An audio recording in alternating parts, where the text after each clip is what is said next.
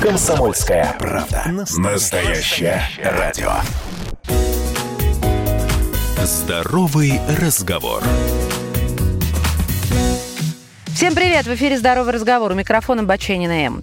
Я сегодня побывала в своей районной детской поликлинике, где, внимание, 90% мам были без масок, где девушка за стойкой регистратуры тоже была не обезображена маской. А я тут как дурак, с помытой шеей, стараюсь, парюсь, мокну под ней – ведь именно так можно начать рассуждать, насмотревшись на такое, да еще в детской поликлинике в центре Москвы. А вообще россияне расслабились. И не я одна так думаю. Глава Национальной медицинской палаты доктор Леонид Рошаль написал в своем твиттере «Мои дорогие, не будьте дураками. Продолжайте на улицах, транспорте, в общественных местах носить маски. Ничего не закончилось.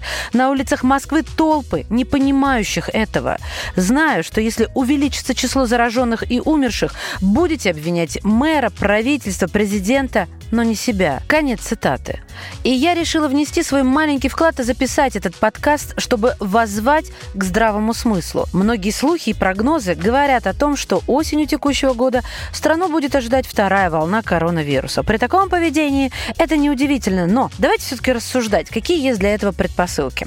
Очень многие вирусологи говорят о неминуемости второй волны заболеваний, потому что Слишком мало людей в мире имеют иммунитет к ковиду.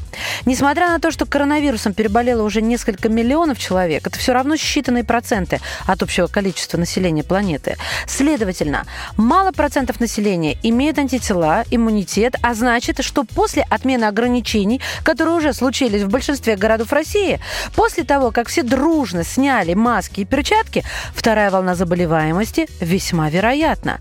И я не про улицу, я про учреждения массового пользования и высокой посещаемости. И если вы или ваши близкие переболели, простите, но это не повод расслабляться.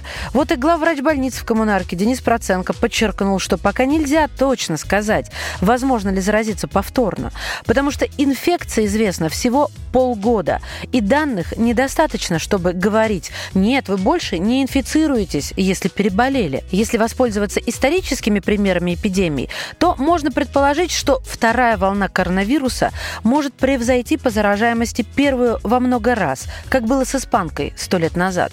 Затем волны будут повторяться снова и снова, но со значительным уменьшением заболевших. Так будет происходить до тех пор, пока не будет изобретена вакцина, либо большая часть населения не выработает иммунитет. Да и сценарий, что коронавирус приспособлен к тому, чтобы обращаться с организмом человека мягко, то есть пользоваться его возможностями, размножаться, жить за счет хозяина, не причиняя при этом сильный вред, тоже не особо утешает, так как ждать этого придется от одного года до трех лет. Так что аргументы «я не могу носить маску в жару» или что-то подобное – это преступление против себя и окружающих вас людей. Маска действительно защищает. Вы ведь никогда наверняка не знаете, есть у вас этот вирус или нет. Дистанция и маска – это то, что с нами будет до тех пор, пока заболеваемость не снизится до единичных случаев. Так что даже если вы гуляете в парке, то есть на улице, где вроде бы можно и без маски, а тут вам навстречу толпа, то не ленитесь, наденьте. И детям пример покажите, тем, кому уже можно носить средства защиты. Носите с собой дезраствор, перчатки. Вот просто представьте себе, что будет, если вы заболеете. И все сразу встает на свои места. Пожалуйста, берегите себя. Здоровый разговор.